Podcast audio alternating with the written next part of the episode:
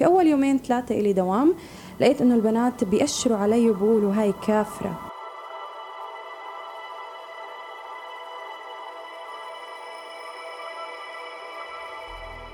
يمكن إحساسي بإني أنا محجبة بيعطيني أقل أفضلية من غيري كان دائما يحسسني بالنقص. صرت أحاول أعوض هذا النقص بمكياجي صرت أكتر مكياج أحط رموش عدسات بأي طريقة لألفت النظر لأنه أنا محجبة. وأنا أقل جمالا وجاذبية من باقي البنات اللي حوالي فأنا عم بعمل أشياء صارت أوفر أكتر لحتى ألفت الانتباه إني أم هير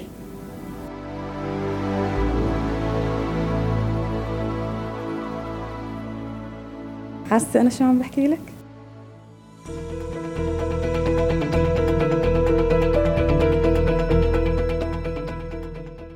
سمعتوا صوت دعاء النمر شابة فلسطينية أردنية بتشتغل بمجال الإعلام كمقدمة برامج.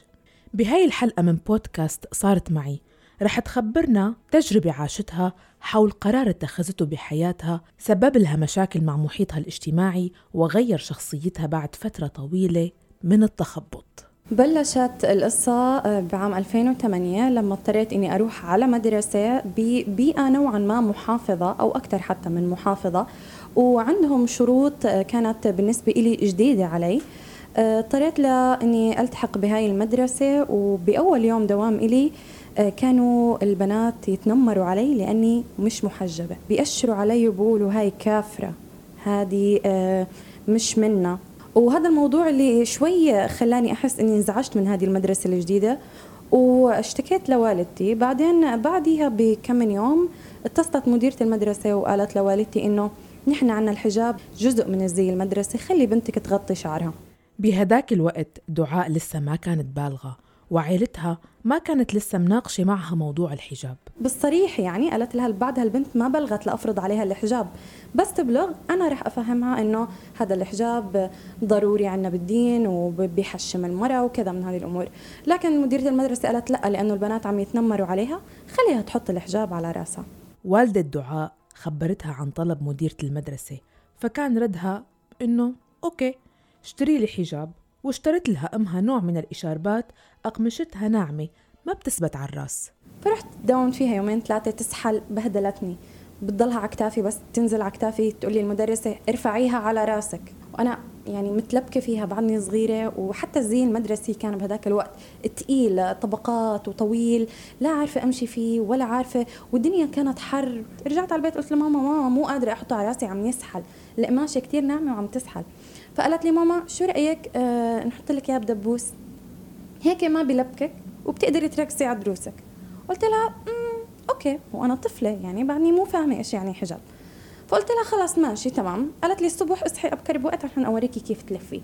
صحيت فعلا بعديها وعلمتني كيف ألفه. حطت لي اياه بدبوس ما عجبني شكلي قالت لي شو رأيك تلبسي قمطة؟ قلت لها ما عندي مشكلة. لبسته. ورحت على المدرسة وأنا ما عمري فكرت بإني أنا أتحجب. مرت الأيام ودعاء عم تحط الحجاب فقط على المدرسة لوقت صارت صف تاسع وفعليا بلغت. أجت ماما قالت لي ماما انت كل يوم تلبسي لي حجاب وانت عم تستني الباص وانت راجعة من المدرسة الجيران عم يشوفوكي لابسة حجاب. يعني انت محجبة. يعني أجت على هاي الطلعة اللي بتطلعيها بال weekend معانا ما بتلبسي حجاب؟ خلص. حطي وقولي إني أنا نويت. عادي خليكي عم تلبسي ملون وتنانير وغيرها وغيراتها بس انوي الحجاب. بما إنك لابستيه لابستيه خذي اجره وأنا صدقا بهذاك اليوم ما عرفت إنه هذه النية اللي أنا نويتها آه خلينا نقول كركبت لي حياتي فيما بعد. وخلص صرت محجبة. كيف ليش وين؟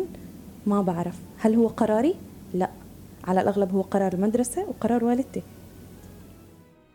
وصلت دعاء للثانوية العامة وبهديك المرحلة تركت مع عائلتها المنطقة يلي كانوا فيها ويلي كانت أساسا منطقة عاشوا فيها مؤقتا ورجعوا للمدينة يلي كانوا فيها بالأصل. بالمدينة رجعت لقيت صحباتي اللي أنا تركتهم بصف سابع على ما هم عليه ما حدا جبرهم على الحجاب. آه، بيطلعوا بيجوا بيروحوا ودائما هيك محسسيني إني أنا كأني آه، غريبة أو تغيرت لمجرد إني أنا تحجبت. برضه رجعت لقيت مشكلة تانية مع صحباتي اللي كانوا معي بالمدرسة قبل ما أروح على المدرسة الثانية كان الوضع كتير غريب. يعني إنه أنا تركت المدرسة اللي اللي حاربت وعافرت فيها كتير لأتأقلم عشان أرجع عن صحباتي ولاقي صحباتي حتى نابذيني بهاي المدرسة. لأني ما بشبههم محجبة هم مش محجبات. ما بعرف ليش الموضوع كان مشكل أزمة. مرت الأيام وأجت الأيام وكبرنا وصرنا بالجامعة وبرضه كان الحجاب عامل لي عقدة.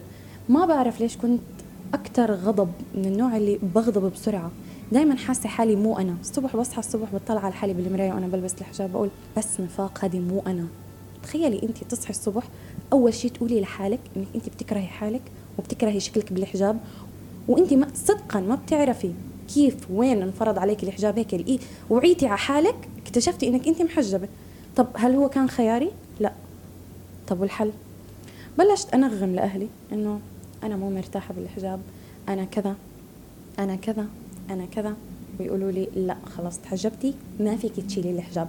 لو إنك ما تحجبتي من الأساس كان يمكن تناقشنا بالموضوع بس once إنك حطيتيه بدك تضلك لابستيه. قلت لهم بأي قانون بأي عرف إنه اللي حطته ما فيها تشيله؟ طب ما أنا حطيته وأنا طفلة وما كنت واعية ل يعني للأشياء اللي رح تصير بعد هيك. آه ضلهم يأجلوا الموضوع ضلهم يماطلوا. صرت أنا أحس عندي نقص. دائما وين ما أروح أحس حالي أنقص من الناس اللي حوالي لسبب ما. يمكن إحساسي بإني أنا محجبة بيعطيني أقل أفضلية من غيري كان دائما يحسسني بالنقص. صرت أحاول أعوض هذا النقص بمكياجي. صرت أكثر مكياج أحط رموش عدسات بأي طريقة لألفت النظر لأنه أنا محجبة وأنا أقل جمالا وجاذبية من باقي البنات اللي حوالي فأنا عم بعمل أشياء صارت over أكثر لحتى ألفت الانتباه إني I am here حاسة أنا شو عم بحكي لك؟ ليوم وصلت سألت حالي مرقت هيك بالمراية طلعت على حالي وأنا لابسة الحجاب ولابسة ضيق كنت. وحاطة مكياج وعطر وكعب وإكسسوارات طلعت حالي. قلت هل هاي يا ترى هل هذا الحجاب اللي بده إياه الدين تبعنا؟ ولا هذا الحجاب اللي فرضوا علينا المجتمع؟ لأنه الحجاب الصح ما بيكون هيك.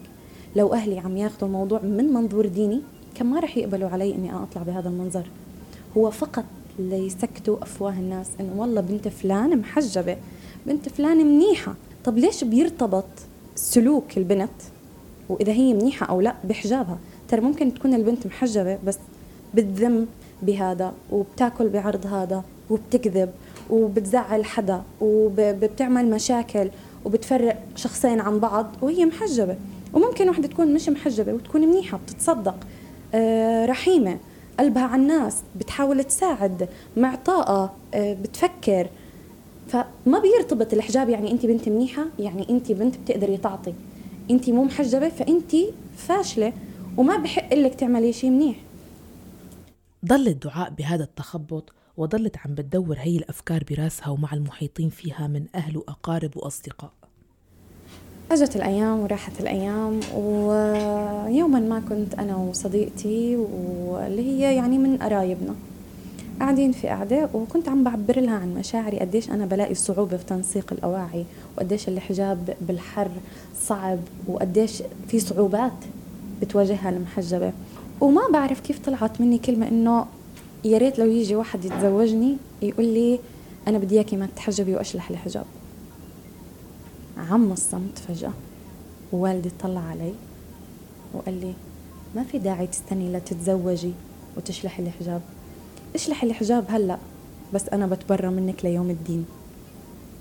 وكانت هاي الكلمة كف لدعاء اللي كانت عم تحكي عن أبسط طموح لإلها إنه هي تشلح الحجاب وتحس إنه هي هي وتلاقي إنه العيلة اللي ربتك 25 سنة مستعدة تنكرك بيوم لمجرد إنك أنت بدك تشيلي قطعة قماش من على راسك.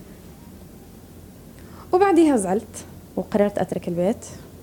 لكن بعد ما شفت أمي تضايقت وصارت تبكي وخلاص وكبري عقلك ومن هذا الحكي شوي كسرت لي قلبي بصراحة وقلت خلاص اسكتي يا بنت ارضي بحجابك وبقدرك ومكتوبك وامضي في سبيلك.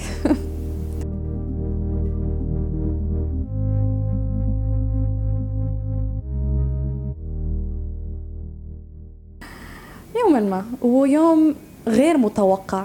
كان لماما صديقة آه، بعيدة نوعا ما صرنا فترة ما التقينا فيها وهي life coach والمرأة محجبة ومن النوع اللي آه، كتير فاهمة بالدين ودائما آه، حكيها جدا جميل. يعني أنا من هون بوجه لها الشكر لأنها ساعدتني بكثير أشياء بحياتي. كانت في زيارة عنا وقعدت تقول لماما إنه هي life coach وعندها حالات بتقابلهم وهدول الحالات اللي قابلتهم. ولقوا كتير تحسن اللي اللي مثلا كان على حبوب للاكتئاب وقفها اللي ما كانت راضية هي وزوجها عن علاقتهم تحسنت علاقتهم ورجعوا جابوا بيبي وعم تحكي لها فماما خطرت لها فكرة. تخلي اللايف كوتش صديقتها تقنعني بالحجاب. ونبشت هي الموضوع. فقالت لها بصراحة أنا بنتي معذبتني بموضوع الحجاب. كل يوم والتاني بتغني على نفس الموال. فطلعت المرة علي والتفتت وقالت لي دعاء آه معلش أحكي معك؟ قلت لها آه خذي. شو آه شو بتحسي شكل البنت المحجبة؟ فأنا قعدت أحكي. وبلشت ماما تتدخل بالنص. صارت تقول لها ال life coach أنا ما سألتك أنا سألت بنتك. إذا بتريدي تركينا واطلعي برا. أنا عم بحكي معها. بلشت تسألني. من هون من هون. شو كي اوصفي لي دعاء المحجبة. كيف تشوفيها؟ وصفي لي دعاء الغير محجبة. كيف تشوفيها؟ في البداية كانت عم تعمل على إنه هي تقنعني فيه وتقولي إنه جاذبية المرأة بتزيد وإنه الرجال دائما بحب الشيء المغطى فلما عرفت إنه وجهة نظري مو الرجل ومو كيف أعجب الرجل اختلف تفكيرها بالموضوع وأخذنا الحوار لمكان مختلف. فهي قالت لي طب انت ليش لابستي؟ قلت لها لأنه المدرسة فرضت علي والدي عمل هيك كذا. وفي منتصف الكلام بلشت أبكي. وقفت حضنتني وقالت لي دعاء. أنا مرة صاحب الدين وبدي أقول لك كلمة. أنت أهم حدا بحياتك. ما تعملي أي شيء مجبرة لتسعدي غيرك وتعيشي أنت تعيسة. بعدني بتذكر هذا اليوم كأنه امبارح. وراحت. وحتى ما ودعت والدتي. وأنا يعني على قد ما بكيت بهداك الوقت اجت ماما تقول لي شو مالك؟ ليه عم تبكي؟ قلت لها خلص ما ما حابة أحكي بالموضوع وحاولت إني أغير ال environment اللي أنا فيه وحملت حالي وأنا وصحباتي وطلعنا. رجعت دعاء على البيت بهداك اليوم وبتتفاجأ بأنه صديقتهم ال life coach اتصلت أثناء غيابها بأم دعاء وقالت لها خلوا دعاء تشيل الحجاب. فبقول لها طيب. قالت لي وأنا حكيت لأبوكي وأبوكي تفهم الوضع. كانت بالنسبة لي مثل صاعقة. رحت عند أختي قلت لها أنت كنتي بالبيت لما اتصلت؟ قالت لي آه. قلت لها شو قالت؟ قالت لي أختي إنه ال life coach قالت لأهلي خلوا بنتكم تشلح الحجاب قبل ما تخسروها للأبد. بنتكم إذا ما شلحت الحجاب أنتوا راح تخسروها. فأنتوا اختاروا تخسروا بنتكم ولا تخلوها تشلح الحجاب وتحببوا تحببوها فيه لترجع تلبسه هي عن قناعة. البنت واصلة لمرحلة كتير بعيدة والبنت متدمرة وأنتم مو حاسين كل هذا التخبط خلال العشر سنين اللي هي لبست فيه الحجاب وعم بتحاول توصلكم إنه هي مو قادرة تتأقلم معاه وأنتم ما استجبتوا لأي مؤشر من المؤشرات اللي كانت تعطيكم إياها. خلوها تشلح الحجاب وشوفوا بنتكم كيف راح تتغير. أنا كنت حدا كتير عصبي معها ومنفجر على أبسط الأمور دائما. دائما عاملة مشاكل مع أهلي. دائما كل كل خلينا نقول تعاستي من الوضع اللي أنا فيه كنت أطلعه على أبسط الأمور وأدفعها. أجى اليوم شلحت الحجاب أهلي في البداية ماما كانت داعمة للموضوع لكن والدي كان شوي مستهجن الموضوع ومستغرب ومتضايق. بعديها فترة صار عندي مثل تقديم لبرنامج أو خلينا نقول مثل مؤتمر وللصدفة هذا المؤتمر لمكان عمل والدي. والدي ما كان حاضر وأنا قدمت الحفل. رجعوا الموظفين اللي مع والدي بيقولوا له كانت في مذيعة ما شاء الله شو متألقة. كانت رائعة محتشمة. مع إنها مو محجبة بس محتشمة وجميلة ولبقة ومثقفة. جد حببتنا نحضر الدورة لمدة ثلاثة أيام. لمجرد إنه هي اللي بتقدم الحفل. لو تشوفها ما شاء الله عليها ملاك. بعدين بابا قال لهم على فكرة هاي بنتي. بتمزح بنتك؟ آه بنتي. رجع بابا يقول لي أنا كثير انبسطت اليوم من الكلام اللي قالوا لي إياه. وبهاي اللحظة معها حسيت إنه شوف كيف أنت كنت مقيدني كنت مو قادرة حتى أحقق أبسط الأمور بحياتي لأنه حاسة أنا نفسي مو مقتنعة بحالي. كيف بدي أخلي الناس تقتنع فيني؟ بتمنى إنه يوما ما أرجع ألبسه عن قناعة. أنا مش ضد أنا مع. لكن بالوقت الصح ولما يكون خيارك أنا بحترم دائما اختيار الشخص. يوما ما رح نوعى ورح نعرف قيمته لكن اليوم اللي رح نلبسه فيه لازم نلبسه صح. مش لأنه بدنا نسكت أم فلان وبنت عمتي وابن عمي وعمي والعائلة بشكل موسع.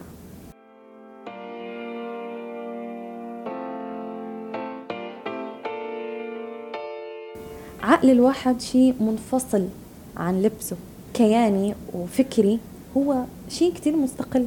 أنا بنميه بكيفي. ما رح تحكموا عليه من حجاب أو عدمه.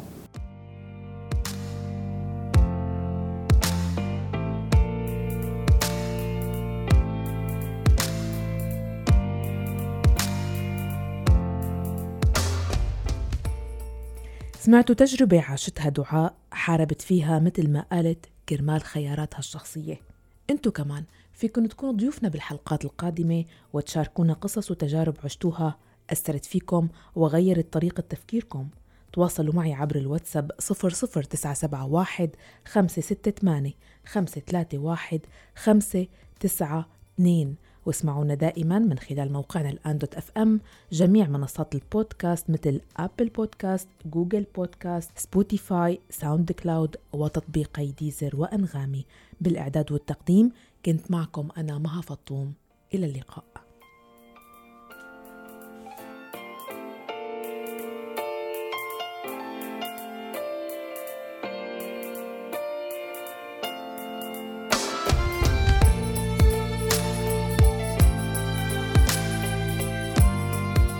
بودكاست صارت معي مع مها فطوم على راديو الآن.